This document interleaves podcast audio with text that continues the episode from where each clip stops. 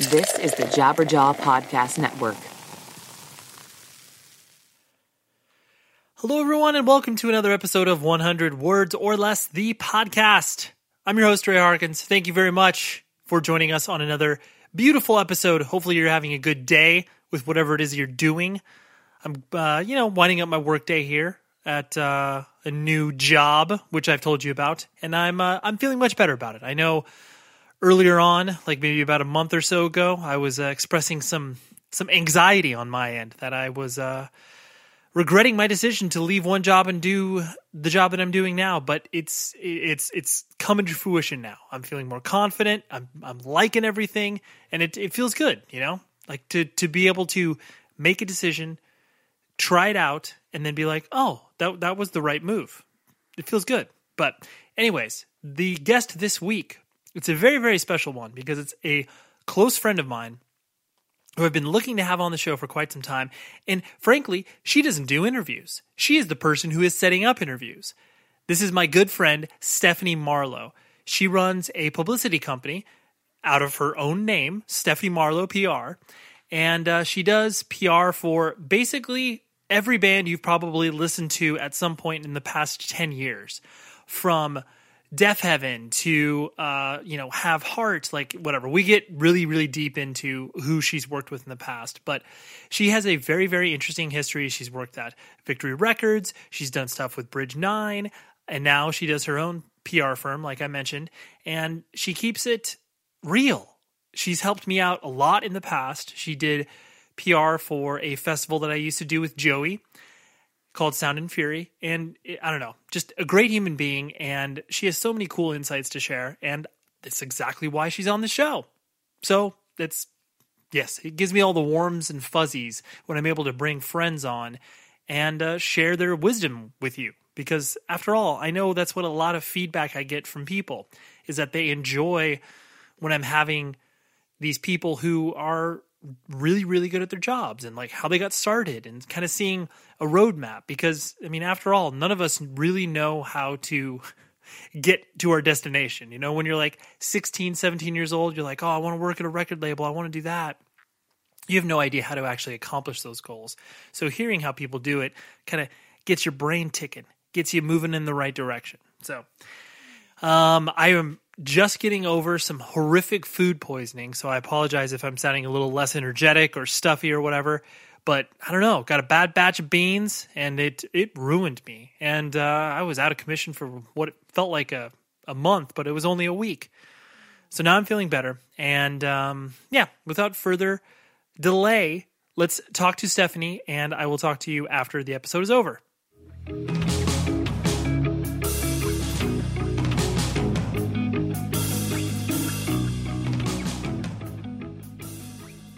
I usually start these things off with just my personal entry point to kind of, you know, you and everything that you uh, are as a human being and professionally and everything. So, I mean, obviously, Matt Moody, your old roommate slash my old bandmate, was our introduction point. But I, I can't recall. I, I, think it was when we came through with Makoto was the first time that we really kind of spent time together because I met you at fests, I think, in the past when I was working at Century, right? Yeah, we had hung out, I think, like you and I were always like one degree of separation from each other. Like, I, I want to say the first time we met, maybe was it like a metal fest?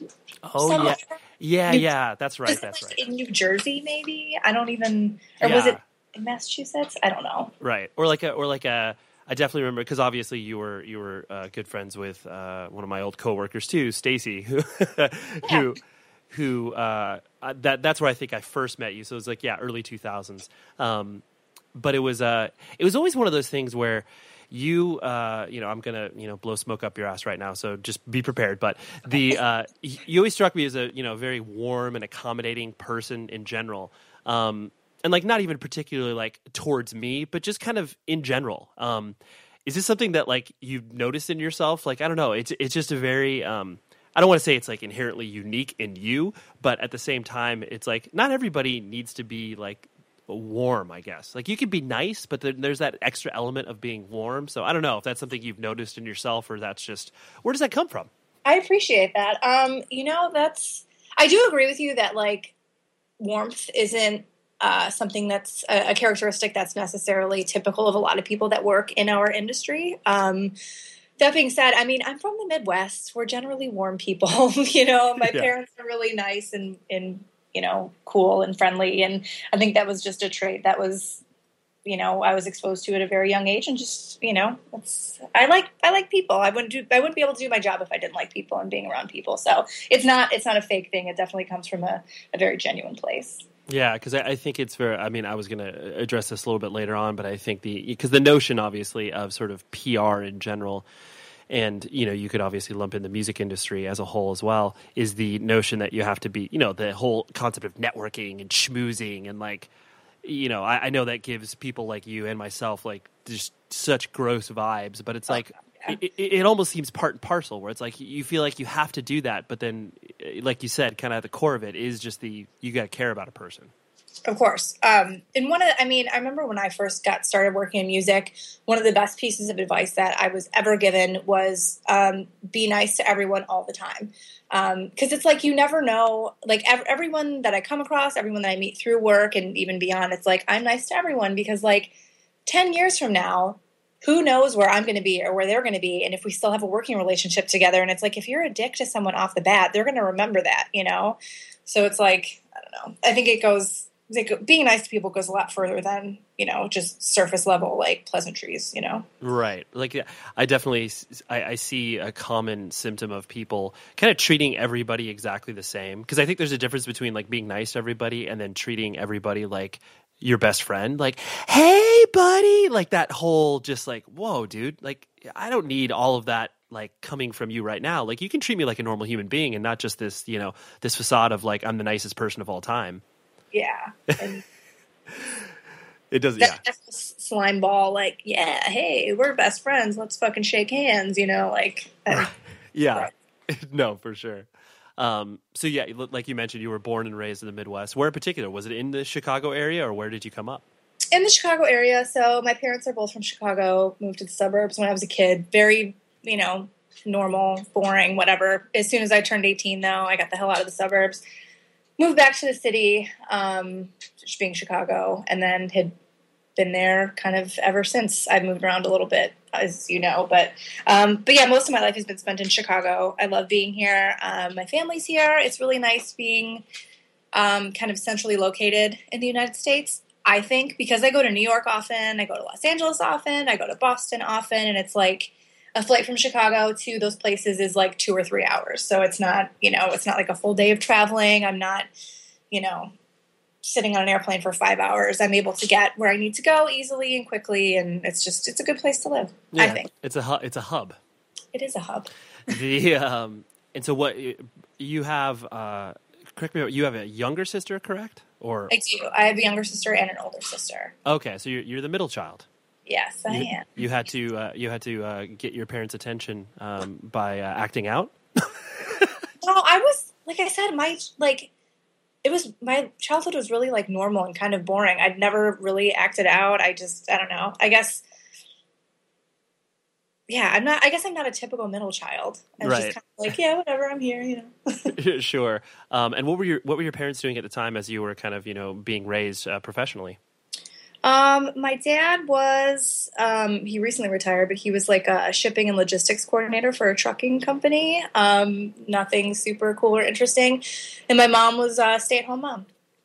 Got it. So she had well, yeah, obviously she had her hands full with uh, with three girls running around the house. Yeah, that's enough to make anyone. yeah. so your, your your dad was completely outnumbered. Oh yeah, so still is. He has grandkid, granddaughters. You know, no, not, no men inside except for his son-in-law, sons-in-law.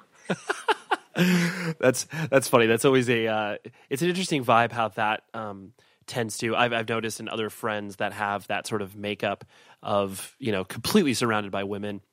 It totally has a tendency to, um, no matter what that father's upbringing was like to soften them you know to be to be the point where it's like they obviously are more kind of uh, in tune to uh, feelings or emotions in some ways that maybe uh, you know other people of that same generation aren't. Oh god completely. He's had no choice. That's true.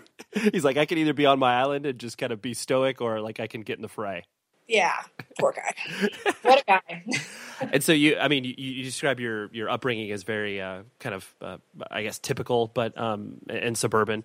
Uh, but what kind of person did you find yourself as you started to, you know, get into high school and start to develop kind of your own identities and interests and everything like that? Like, were you, you know, were you into sports or were you basically was music kind of your thing? Where did you find yourself? Yeah, you know, honestly, music um, has kind of was always my thing. Like, um, I I guess I got an interest in like subculture, if you will, like my probably freshman, sophomore. No, I'm sorry, it was like eighth grade.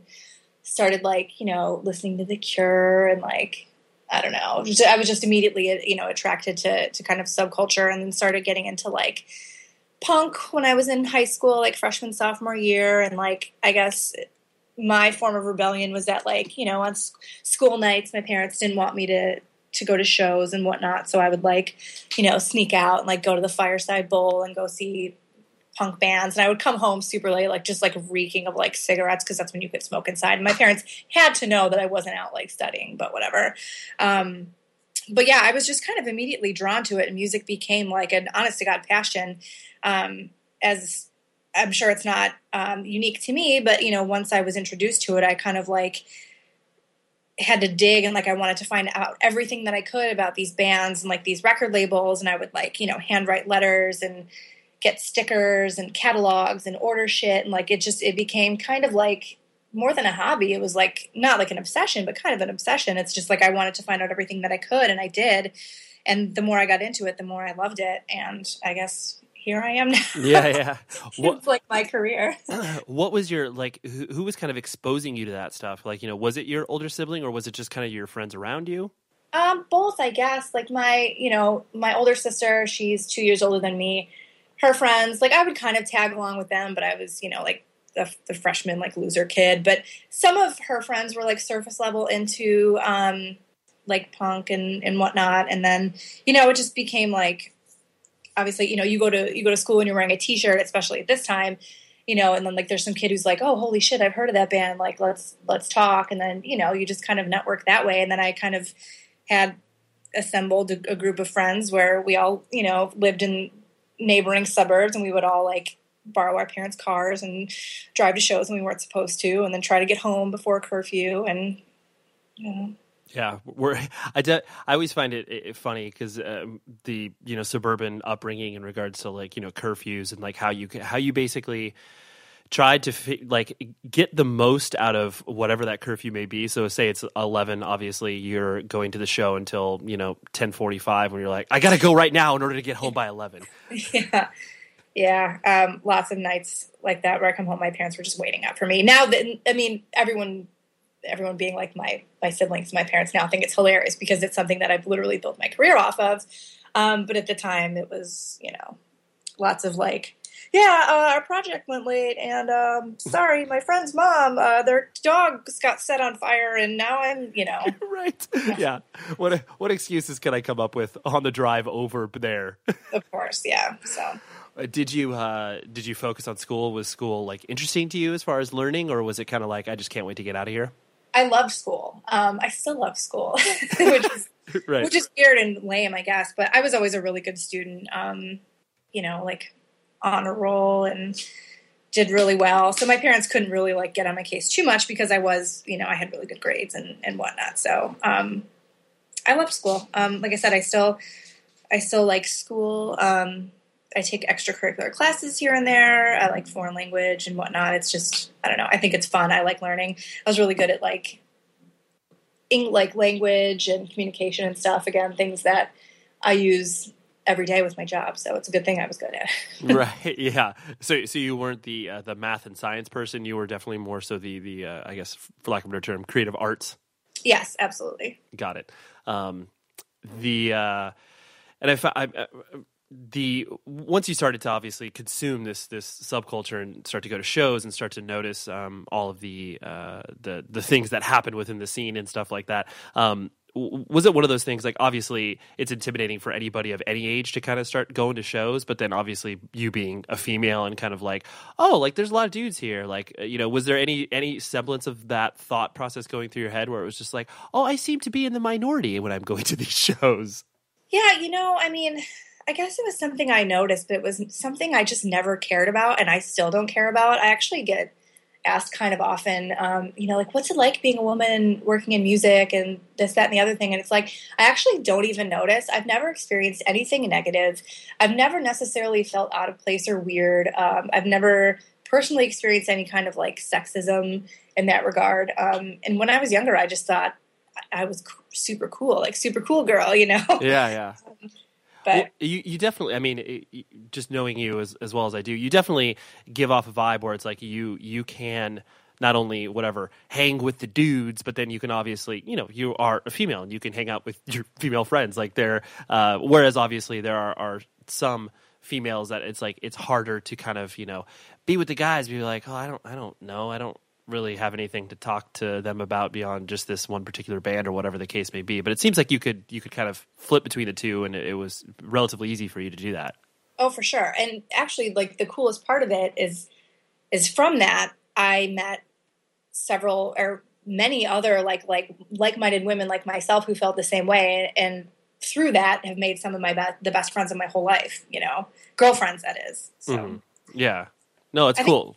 it's awesome. Yeah. It, and because I, I, I, it's always easy to look at the the idea of, uh, or whatever the the common. Um, I'm trying to think of the appropriate word, uh, uh, where it's like, oh, you're a girl going to a show. It's like, oh, your your boyfriend must be playing, and like that that whole. Because it's like I mean it's it's so funny where it's just like whatever you know when I was 15 that I noticed that being a thing um, and then it, it it still permeates you know some 20 odd years later where it's just like oh the only reason a girl can attend a show is like if their you know significant other is there and or playing it's like they could probably be into that music as well right Of course, yeah. I mean, I anytime. I mean, I always call bullshit on that. If if anyone's like, "Oh, is your boyfriend here?" It's like, no, it's fine. I, you know, I'm legitimately into this stuff, and just kind of like brush it off. It's just, I don't know. It's almost like a waste of breath at that point. right right it's yeah you like you don't even want to address it because it's just like what I, I don't, I, It doesn't even need to be addressed, Right. in my opinion, at least. it's a waste of your time Yeah. Um, and so then as you started to graduate, you know, have your eyes set on, you know, graduation and start to look for career options and that sort of stuff, where did you find yourself uh, gravitating towards? Or was it the idea of like, I want to work with music in some capacity? So I had no idea. So I graduated high school. Um, I went to community college for two years. Um, like I said, I had like moved from the suburbs into the city because I, you know, wanted to be around, be around, you know, friends and shows and you know, things like that. But um, I actually had no idea what I wanted to do, and um, had kind of just like run the gamut of like waitressing, bartending, you know, just kind of whatever bullshit entry level jobs, and then.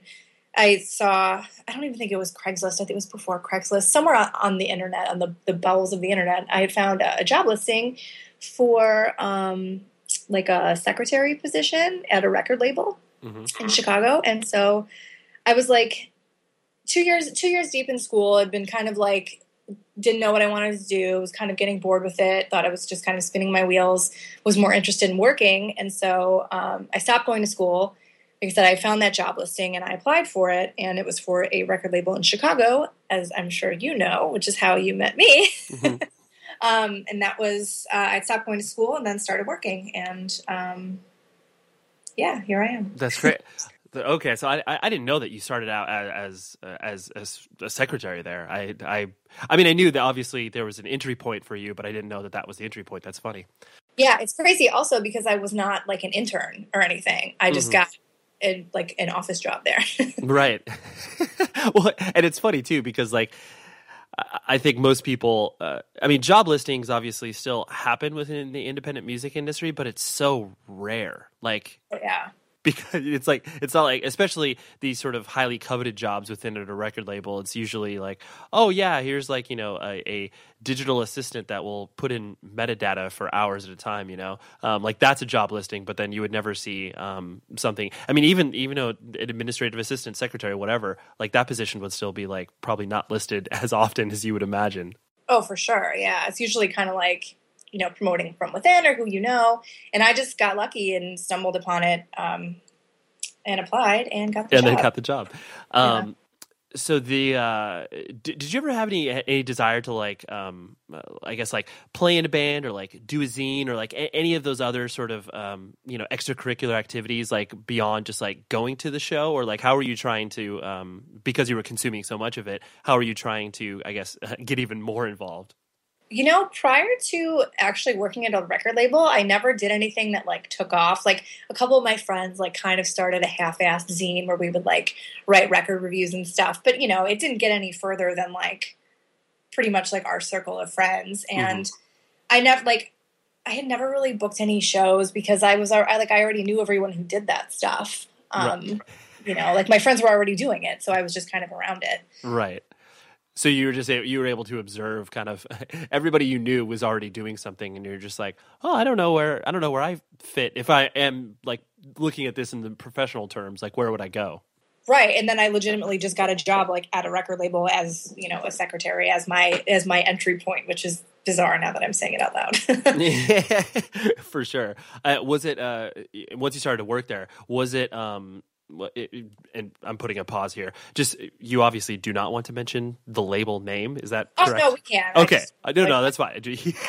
I just wanted to make sure I was picking up on your cues, but we will. Um, anyways, unpause. the uh, so I mean that because was that like early 2000s, so like 2001 ish or so that you started working for Victory? correct. It was in 2001. Okay.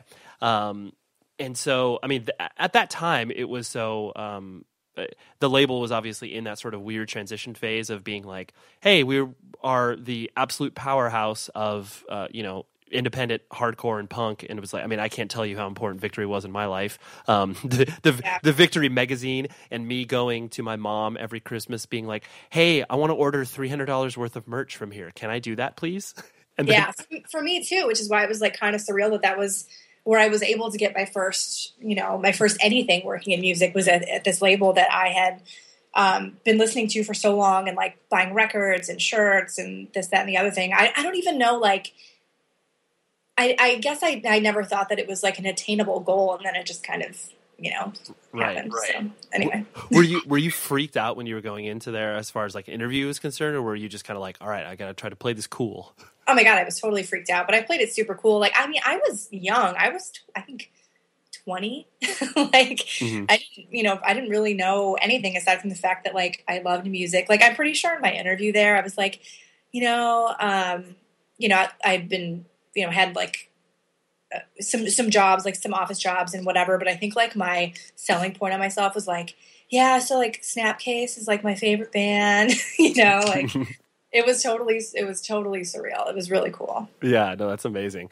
Um, but yeah, so the the label was obviously in that transition phase of like uh, that's what they were known for, and then obviously signing all the bands like you know Taking Back Sunday and Thursday and uh, Hawthorne Heights and all that stuff was swirling around. So was I presume it was a really exciting time to kind of be at the label and watch all these like crazy growth steps being happening kind of all around you. It was so awesome because, like I said, like when I when I got into it, it was like that's when the label was kind of on the cusp of you know breaking out of just being like a punk and hardcore brand, if you will. Like you know, I'd gone in there and like that's when I started working there. Thursday's Full Collapse had just come out, um, and that was, as you and I both know, just like a monumental album um, for the label and for for the genre and kind of beyond. So I started at a really special time when I got to, um, I guess, see the ins and outs of what happens when when a label has that kind of growth, and how to, um,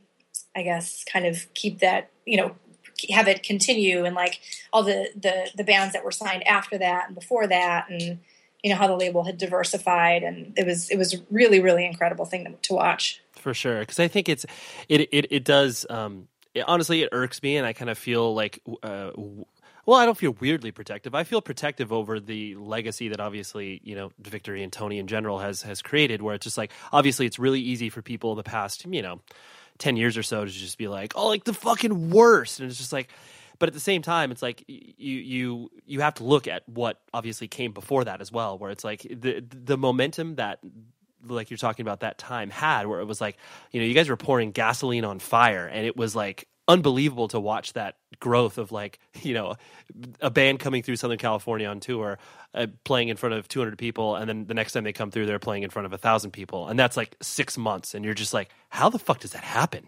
Yeah, it was mind blowing, and I still to this day feel super lucky um, that I was able to experience all that firsthand. Yeah. Um, it was it was just it was like a really truly beautiful thing to watch, especially with the band Thursday. Um, You know, they were playing like huge radio shows, and like you know, I remember seeing them in Chicago at like a Q101, which is like the alternative station here. At like one of their festivals, playing in front of literally thousands of people and being on stage and being like, "Holy shit!" You know, Right. But, you know, So how how did your how did you um I guess you know it sort of internally move up to where obviously PR like you know because you, you ended up like toward, towards the end of your tenure there you were kind of like yeah, PR A and R like you were kind of you know doing multiple things at the label um so how did that sort of evolution kind of happen internally So, like I said, my first job there was just a secretary. Um, I think I was only in that position for maybe six months because um, I was really, like I said, I've always been really passionate about music, and I was very like forthcoming about my, uh, you know, wanting to do more than just be a secretary at the label. So I think my first promotion was like running um, the street team which was cool, which is a really great way to network um, across the country. And some of those kids who are on the street team, I still talk to to this day, which is insane. Um, and then from running the street team, I started doing um, advertising, I think, and then I started doing video promotion, which was cool. And then I started doing tour publicity, and then um, yeah, and then that's like when I uh, I quit around when I was doing video and um, PR and also A and R, as you know. Um, but everyone there, like there was never like a specific A and R person. Everyone just kind of there was a band that you were into, you kind of bring it to a meeting, and everyone in the office would talk about it and sign them if they were into it or pass if they weren't. You know. Right, right. Yeah, no, that's true. It was it was always it it, it seems so interesting obviously how that process worked internally just like as I got to obviously know you and the ins and outs of of how Victory worked at that time and it was just it was uh, yeah, it was interesting to see where it was like yeah, you were you were doing PR but at the same time it was like so many bands were going to you directly because you already had this great relationship with them. Um, and so it was that I'm sure it was an interesting navigation playing a, a middle person. Um, you know, I'm, I'm not looking for stories or anything like that, but just the, the idea of you being like, Hey, we, we want to talk to Stephanie because, you know, she'll, she'll be able to help us out and be able to do this. Um, but then also you obviously, you know, you had a boss and you were reporting to a person being able to be like, Oh no, like this is, this is what's happening. Like, you know, no one's going behind your back or anything like that. You had to be in this weird, um, dual role there, I'm sure. Yeah, definitely. And like I said, a lot of people there had A and R duties, but you can tell by how diverse the label um, was at Yeah. the time. It's like if I had just been the only, if I was the only A and R person, the whole label would have just been like super heavy, you know, Right. stuff I listened to. Um, but it was it was a, a healthy mix, which is I think due to everyone having kind of a say in what what bands were brought on. So Yeah. The uh, the only other thing I wanted to uh, uh, pry into in regards to uh, victory was the fact, like, kind of like how you're mentioning anecdotally that that story of you know watching Thursday at you know the Q101 thing.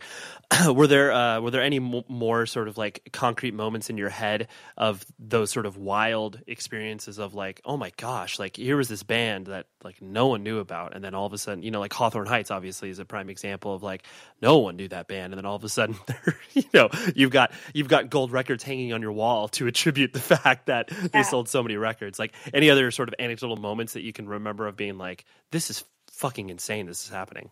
Oh, for sure. There were some absolute life changing moments. Like you mentioned, Hawthorne Heights. That one was a little bit more formulaic because we had already gone through Taking Back Sunday at that point and Thursday at that point. So it was kind of like we, um, those of us working there, kind of already knew what to do. Um, Taking Back Sunday thing still to this day is like, I could just gush about that band and working with them. It was it was such an amazing experience, and for me professionally, like I had just started doing video promo. That's when you know video networks were like like MTV and Fuse and whatnot. We're still playing videos constantly, and it was like a full time job to to actually be getting your videos on those channels. But I remember getting um, Taking Back Sunday on TRL when that was still a show, and that was like an absolute life changing career moment for me. Like sitting in the office, watching my like watching a little TV over my desk and seeing them like on Total Request Live, which you remember how big that shit was at the time. It was like, you know, like actual pop stars. And here we have this like, you know, this little label in Chicago and this little band from New Jersey, um, you know, on this TV screen was kind of mind blowing. And then it was like a moment where I realized I could actually be good at what I, or I was actually good at what I did, you know, like I was seeing the results. Um, so that was super gratifying. Um, I think another one um, from working there, like another band that I don't even know if there was like one necessarily monumental moment with them, but um, the band Between the Buried and Me is a band that um, that was actually the first band that I had ever like was it was my first A and R project. I remember seeing that band a really small show in Cleveland, Ohio. Um, it was a, a little festival, and I was just blown away by their performance and kind of like started talking to them, and we became friends. Brought them to the label, they got signed, and watching them. I think while I worked there, they put out we re-released their self-titled album and they put out the silent circus in alaska while i was still there and just exponential like immediate exponential growth with that band because they were like you know they were a little band from north carolina um, just absolutely incredible musicians and it was kind of like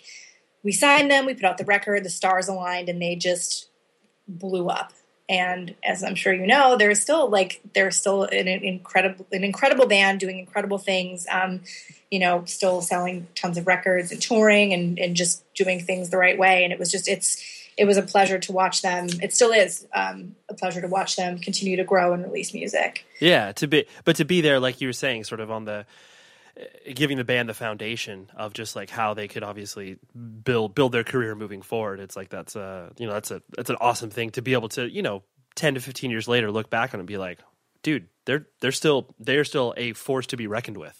Absolutely. Yeah. Um, and yeah, just the whole experience was it was a huge learning experience for me because, like I said, it was the first band that I had ever like, you know, really had my hands on, and it they went on to do amazing things and it was every step of the way was just it was it was something new for me and it was so exciting. That's awesome. I wanted to poke at something tiny that you said in there that i think is uh, i think a lot of people especially when you do start to work at stuff when you are really young uh, you, you know it's that, that sort of imposter syndrome where you're just like dude I can't believe I'm here. This is weird. Why are you like paying money me money to me to like work the stuff that I care about and like but you mentioned like with the TRL and Taking Back Sunday experience where you that was when you kind of it kind of dawned on you like, "Hey, I'm actually like good at this. Like this is something that I was able to, you know, bring to fruition and make happen." Um was that um was that a pretty weird moment for you to like i guess have that rec- you know recognition of the fact that you were good at something um and kept- it totally was like you said it was like when i was doing that job i was just like this is so great. I just love what i do. I hope i'm doing a good job you know because it's like i didn't know a lot then. I had never done that before.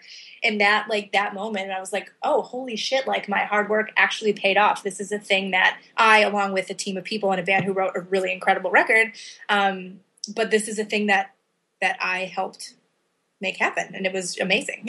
yeah, yeah. Um, and then uh, so and then you, you left Victory, so like in the mid two thousands or something like that. Um, you and so basically at that point you were going on on your own, and like with that, I presume that was was that the the original plan, or was it like, hey, I just need to leave Victory and then I'll figure out what's happening, or where was your head kind of at? Yeah, I had no clue. I just quit. Um, I quit in 2000, oh, 2005, 2006, okay. something like that. Um, yeah, I just quit. I had no plan really. I was just going to like take some time off. Didn't really know what I wanted to do.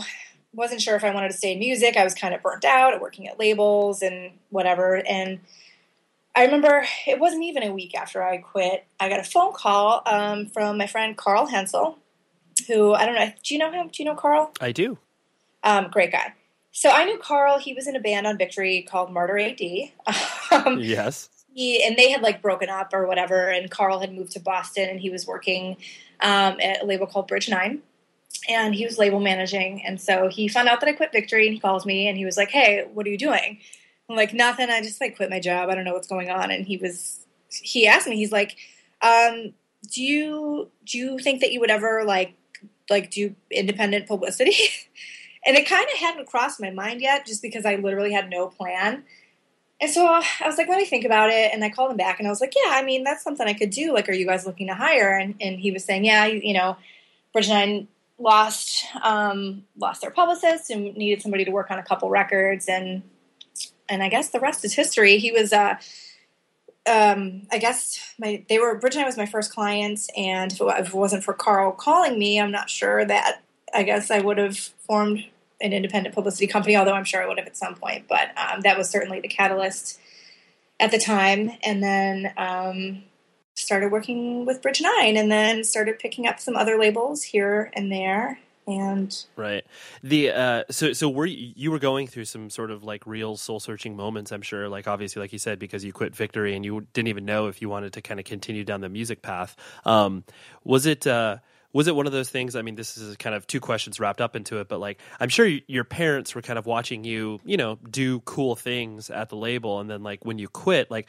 was there you know concern on their end where they were like hey um like so are you still going to do this music thing? Like how about you do some like real job stuff? Or like or or was that or were they just supportive in general? They're so supportive in general. They've like i've done some weird shit in my life. I mean not super weird but they've just been like yeah man whatever you want to do like we'll help you chase your dreams kind of thing. But they had seen me. I mean when i quit victory i was burnt out. Like i had been worked to the bone and just kind of needed a break. And you know that was my only experience working in the industry. So part of me was afraid that that's how it was always going to be. Like you know what if i what if i stay working in music and you know i you know i have a heart attack at like 25 you know? Um, but then obviously i realized that that wasn't the case. And working for myself was awesome and working for other labels was super awesome um, yeah. did, did you uh, and so was it um was it difficult for you to kind of uh, i guess muster up the courage to you know do do the thing on your own? Even though like you said only like a week had obviously passed and you know having one client like for something that you didn't even know you wanted to start um or, or so was it was it difficult for you to kind of like all right this is the path rather than just like oh I'll dip in my toe here and like but i got to think about something else and uh, although if this thing doesn't work out this whole independent pr thing doesn't work out honestly no i mean everything that I do, and I think that you know this about me, like pretty much everything that I do, I do it 110%. Like balls to the wall, like I'm not going to half ass it. I started working independently and I was like, okay, you know what? I'm to run with this. And I, I'm still running with it. Um, I did take a little break. Um, but I still, so I started, I stopped working in music full time. So like, okay, so just to go back, like 2005, 2006, I quit Victory. I started um, doing like full time independent music publicity um, with Bridge Nine and various other labels. Um, and then in like 2008, I got a job offer um, with an independent film company um, doing publicity. So I took that on as my full time job. Semi briefly though, it didn't. It lasted about a year, and then I just realized my heart was not into film. But that being said, I also still kept um, a few music clients on the side. So after my day job working in film, I would go home at night and work on all my music stuff. So it was something that I never you know, I never lost any passion for. And if anything, over the years, it's just gotten, you know, more and more serious. The um, eh, eh, mentioning you mentioned this earlier, obviously, like one of the major reasons you left Victory is because you were so burnt out. And you know, I mean, I I always remember every time I came through Chicago and and hung out with you, and you know, we definitely did the uh, you know. Uh, sitting with each other and having real deep conversations about both of our label experiences. Um, the the uh, the the pressure that I, I, was watching you feel and sort of the burnout that you were feeling. How have you obviously taken that and not because since you do work for yourself, you can pretty much put you know 18 hours a day into it because you are the one determining your own workload. Um, how have you kind of like taken that experience and been like, all right, there needs to be some semblance of balance, otherwise, you know, I will burn myself out again pretty quickly. Dude, it's a really fine line. Like, um, I have a really insane work ethic to begin with. And when I worked at Victory, I got super burnt out because I had an insane work ethic and we were expected to have an insane work ethic. So it was just like super nonstop, 24 hours a day, all the time. And now that I'm on my own, I do, you know, work long hours and I'm kind of never not working, but it's just a balance that I kind of had to find on my own. Like I have to, you know, I have I actually have a, a pretty like strict schedule like like routine for myself like every day i'm off the computer at a certain time and i'm on the computer at a certain time and you know i've just had to set limitations for myself but it, it, it actually wasn't hard because i I've been on the other side of it where I got so, you know, so exhausted and burnt out that it was just like, okay, this is a thing that I need to make sure that I do so I can continue to do my job and actually be good at it and not just be this like absent space cadet because I'm constantly doing a thousand things at once. And even like, I, I even like with my workload, uh, only allow myself like X amount of projects to be working on at a time because I know that um, it's all I can handle. and I want to do a good job and I don't want to feel like shit and I don't want to feel crazy and overworked. It's just it's just a balance I've had to find. Right. Yeah. Because that, that, that is difficult, especially when it's like you know you're.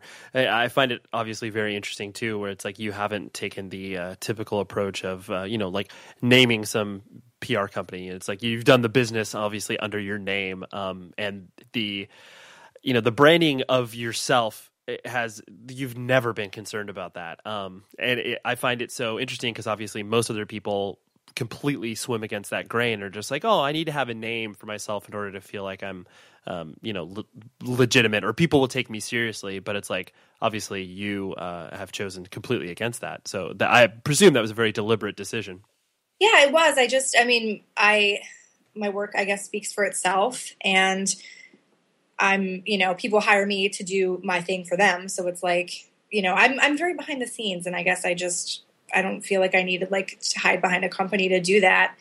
I um, you know, I work it's myself and an assistant. Um, and I literally have my hands on every single thing I do and it's all me. And I think people hire me because of that. So I want it to be known that it is this is hey, this is me that's working on it. I'm a real person. I have an assistant who does background stuff, but I, you know, will start and finish a project and I will do it to the absolute best of my abilities. Right, right. Um, and this kind of goes along with the question of, of, of balance as well, where it's just like because um, because it's really easy. Um, I mean, for both men and women that are involved in you know independent music in general, it's very easy to um, you know want to uh, be with people, date people that are obviously immediately surrounding you in regards to like oh people in bands and other people that are going to shows and like completely be consumed by it. But it's like obviously you, you know you, your husband is a tattoo artist. Um, I, obviously he has a connection with music and knows everything that you're working but um, i presume it's also nice to obviously have something beyond just like two people existing in the same exact universe talking about the same exact things over and over. Oh god of course. I mean it helps that we certainly understand where he understands where i come from and i understand where he comes from because he comes from the same background. It's just professionally um, we don't do the same thing and it's very nice. like when he gets home from work, I can kind of talk about what I do, but it's not, you know, it's not all we talk about, which is a, a very good thing. Right. You're, you're, you're not talking about all of the, all of the, uh, this is what happened on the internet today. This was so crazy because this band did this thing. Yeah. He'll just look at me and give me like an eye roll and then I know to stop. That's funny. Um, but I, I presume that took some navigation for you to realize that's like, uh, I mean, because I myself, like, the, you know, if I was uh, dating a girl who was really involved in the music scene, it was definitely one of those things where it was just like, that's all, that's all, if that's all we have to talk about, then like, this isn't really a solid foundation. D- did you have to kind of navigate that yourself as well? Um, wait, I'm not sure what you're asking. No, basically, just like trying to figure out, like, it, you know, w- when you were uh, dating people and you were, you know, uh, obviously going to shows and doing all that and working at label, um, did you have to kind of realize that, like, oh, m- like maybe it would be nice to, you know, be with a person that isn't exactly completely as piped into music as I was. Oh God, yeah, especially working in it because you need a break. Like you need to have a real life outside of it, which is super important. That and that comes like how I mentioned, kind of having like the the balance, like the work balance. I think a work life balance is especially important, especially when you work in um, a field such as ours. It's like it's pretty easy, I feel, to get out of touch with the real world when so much of your day is spent like, oh, what are people saying about this song premiere I just did on this you know fucking message board or whatever. Like. Right it's it's good to be able to like get out and do other things and have other interests and hobbies and have a, a partner um, that supports you in your work and also your extracurricular stuff to to keep a, a healthy balance. Right. Yeah. Keep it. Keep a perspective and realize that, like, yeah, like the, the sky isn't falling if this particular, like you said, this this premiere didn't like get as many streams as you wanted to or whatever. Yeah, Kevin's really good about helping me with that stuff. That's good. Um, and I'm sure just because of, I mean, obviously, like uh, so many of the projects that you've worked recently, just because you've kind of expanded your own um, resume in regards to, you know, not, not just working, you know, metal and hardcore records. You definitely work, you know, whatever Deafheaven record, Paul Pallbearer, like you know, Chelsea Wolfe, like a lot of the, a lot of the stuff that would be. I, I like to personally define as artistic metal. That's that's my own uh, descriptor on it. Um, I'm sure that's obviously opened you up to so many different experiences because so many different uh, outlets are like paying attention to those sort of bands whereas like you know you could have never taken a you know a Have Heart or something like that to uh, you know pitchfork or whatever. Um, how has that been? Um, obviously because you're expanding your roster i presume it's exciting but um, how how was it when you kind of first started to work those sort of type of bands? Was it like pretty exciting because you could talk to people that you never would have been able to talk to before absolutely um, so i never worked with chelsea Wolfe. um, oh sorry that's okay um, but so yeah, so like, uh, you know, like getting started with independent PR, first client, you know, a hardcore label, um, you know, had kind of stayed in that realm for a little while, and then I started working with labels like Deathwish, um, and their roster, while heavy music roster, is a little different, um, as you know, um, as I know that you follow them, but. Um, I think the first record that I worked with them, um, that was like oh, holy shit, I'm really good at this again moment um, when it was a little bit different was um, Deafheaven Sunbather. That was such, that was like another, that was like the equivalent of like my Taking Back Sunday TRL moment all over again. It was such a beautiful thing to watch that record like like from start to finish like watch it be recorded put you know put the work in to get it set up for its publicity campaign watch them go on tour um, you know the the things that that band did, the music that they wrote, um, allowed me. Uh, it, it, made it easy for me to do my job. It made it easy for me to hit up people at Pitchfork who I necess- it wasn't necessarily, you know, like I had a, a, relationship with, but by no means, you know, was I super close to these people. Just because a lot of the music that I worked with at that time um, didn't, you know, didn't really warrant me pitching them, if that makes sense. Um, but that was like an absolute like cornerstone record. Like working like working with Deathwish has been amazing. I think that pretty much every record they put out is is incredible in its own regard. But but Sunbather was just such a such a big deal for everyone and i think like even even going into it like when we had heard like the demos and like when the recording came back everybody was just like holy shit like this this is this is legit. And it wasn't. It, def- it certainly wasn't accidental. It was very calculated, and it was very, um, you know, lots of lots of pitching and lots of you know, at least on my end. Um, it was just it was a really really beautiful experience, and it's it's even better to watch and see where they're at now. Um, yeah. No, that and then going exciting. from and then that working with Deafheaven opened so many other doors for me. Like I, I feel like my career trajectory has reflected, I guess, my own personal shifts in taste, if that makes sense. Like, you know, I started off as like, you know, kind of punk and whatever, and then like got like, you know, more in hardcore and like metal. And then now as I'm getting older, it's like I'm into, you know, the the thinking man's metal, if you will. Mm-hmm. You know, like bands like Pallbearer. I got to work on the Foundations of Burden album, which was another just absolutely mind blowing record and an incredible experience and an amazing group of people. Um, and that was really special. And it was it was really amazing to watch all of the work that you know all the super calculated work that we've been able to do um, as far as like making like a publicity plan and like letting it rip and having it actually succeed and work the way we wanted it to happen um, that was another just absolute career highlight for yeah. me. And how how's it? Because I'm I'm always curious. It's it's one of those things where it's like obviously uh, you know most of the PR work that that you put into it is obviously the lead up of the record, and then you know a couple months after the fact.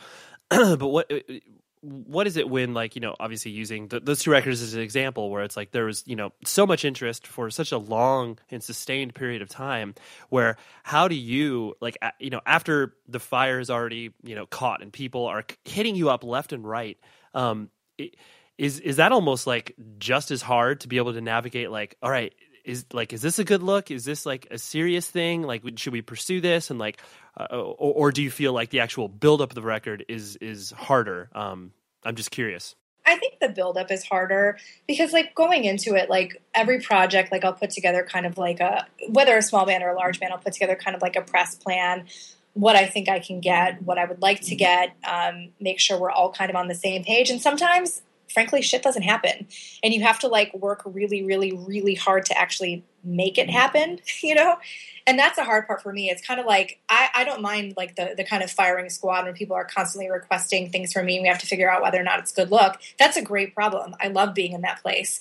But um, I think that, that the the real like the real shit is like the actual album setup. Um, it can it can get a little tough sometimes. Um, like I said, especially if people aren't responding the way you want them to, um, and you just have to work as hard as you can to get there.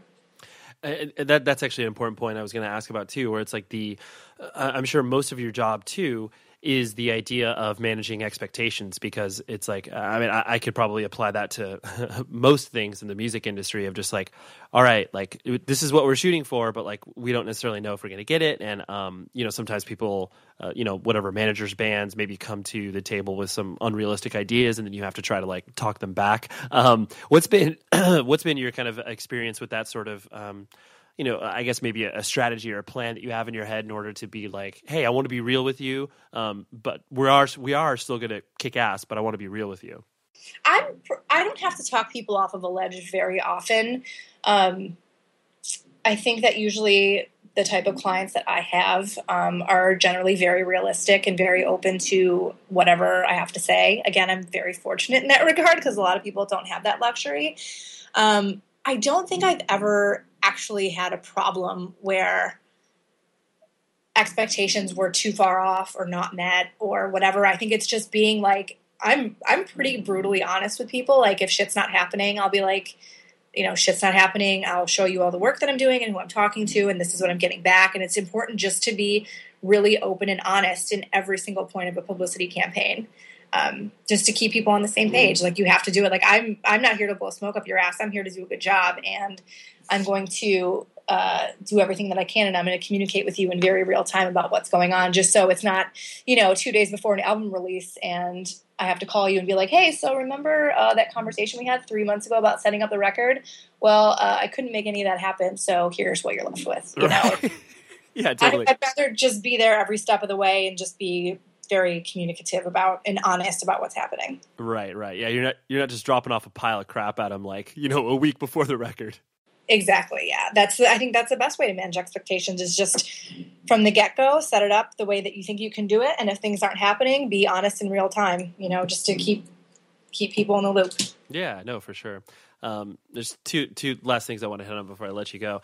Um, was the um, the idea that obviously because like you mentioned, it's literally just you and obviously uh, you know one other person that you work with.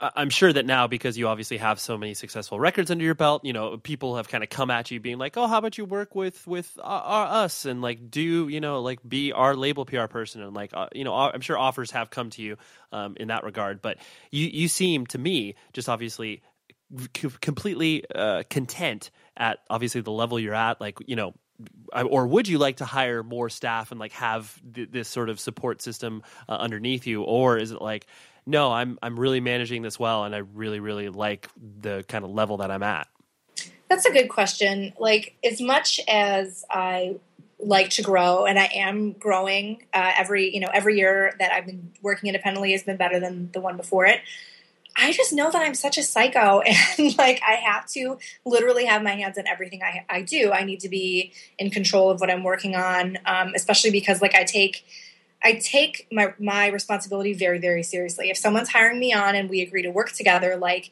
that is all consuming for me for the duration of however long I've agreed to work. So as much as I, I'd say like, oh yeah, I'd love to have a team of like all these people underneath me, I know that I cannot like let go of enough work to let other people work on it for me. So I think that I just want to continue building in the same way that I that I have and I I like being in charge and I like steering my own ship and I like being in control of the clients that I'm working with and being able to take on projects that I love because I love them, not because I need to pay a staff, you know.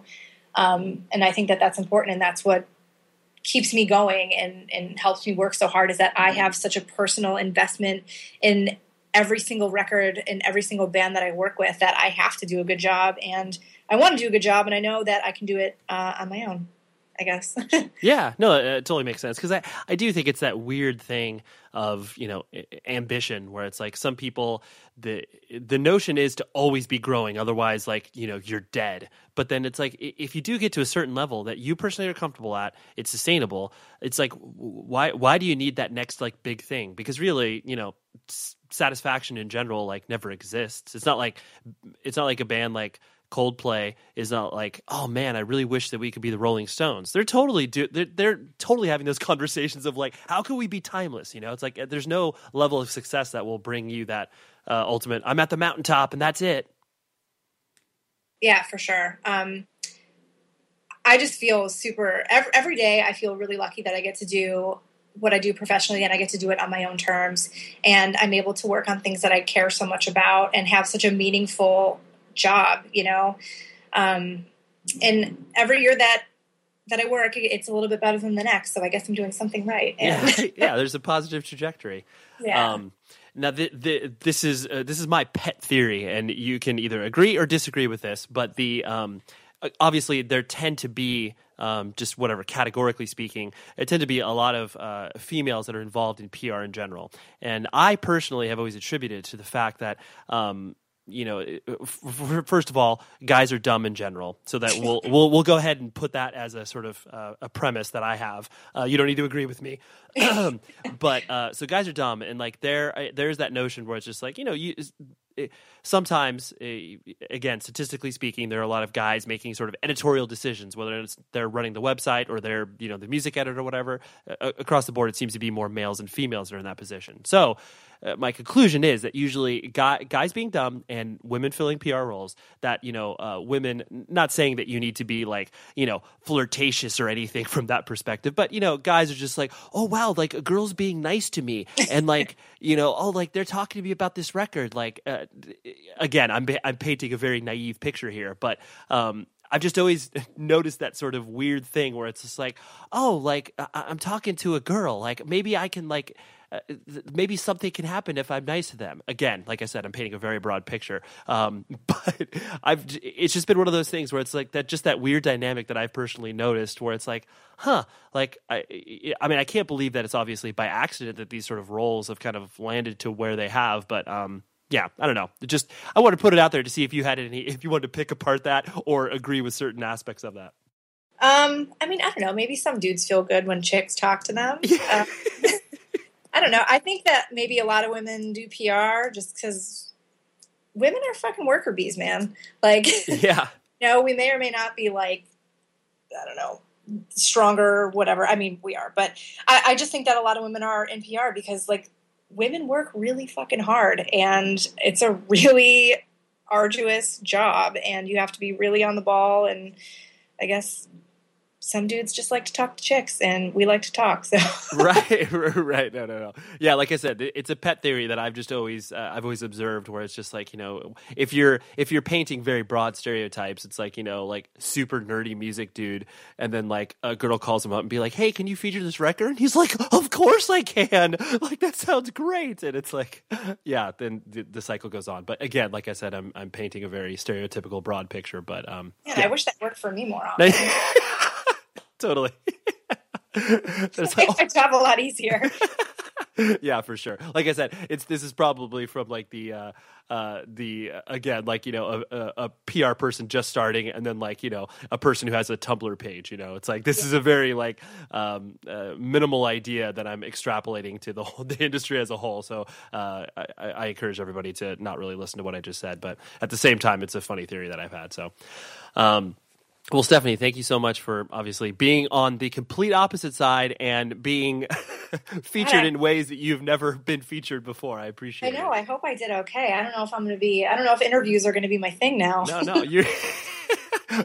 this could be uh, this could be your whole new uh, whole new world where you will all of a sudden start fielding uh, interview requests for yourself, and you like you mentioned before, you are your own PR person. So, dude, I doubt it. I don't know how my bands do this shit. Like, it's it's like kind of nerve wracking.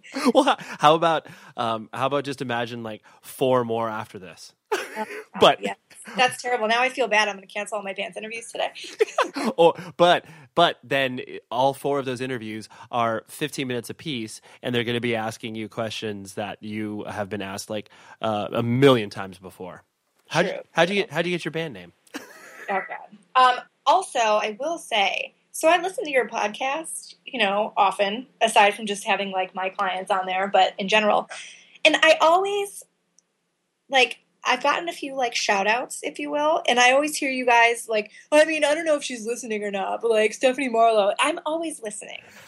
I'm always listening, and I always hear when you guys mention my name, and I thank you for that. Of course, no, of course, yeah, that, that, and that was another reason where it's like I, I would be remiss if I did not have the the person who has been tangentially mentioned in m- multiple interviews on the show, where it's like, oh yeah, like the, and you're you're an important person in the uh, in in the cog that makes the machine go. So of course, but I yeah, like I'm that. listening. Just so you know, I'm always listening. I know. I like. I like that. I am the ever present eye looming down on you. Exactly.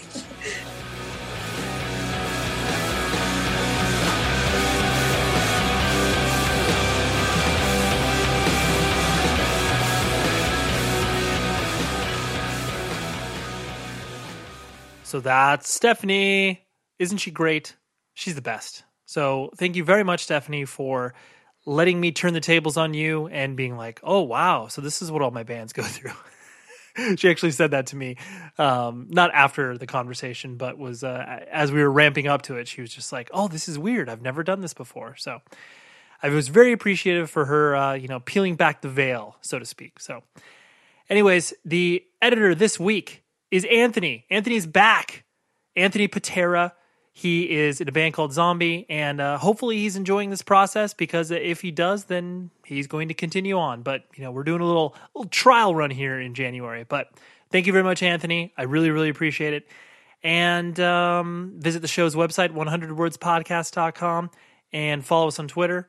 You know, all that good stuff in order to communicate with the show. And last line of communication, 100 words podcast at gmail.com. Write me because I always enjoy hearing from people who get something out of the show. Anyways, until next week, please be safe, everybody. You've been listening to the Jabberjaw Podcast Network, jabberjawmedia.com. Shh.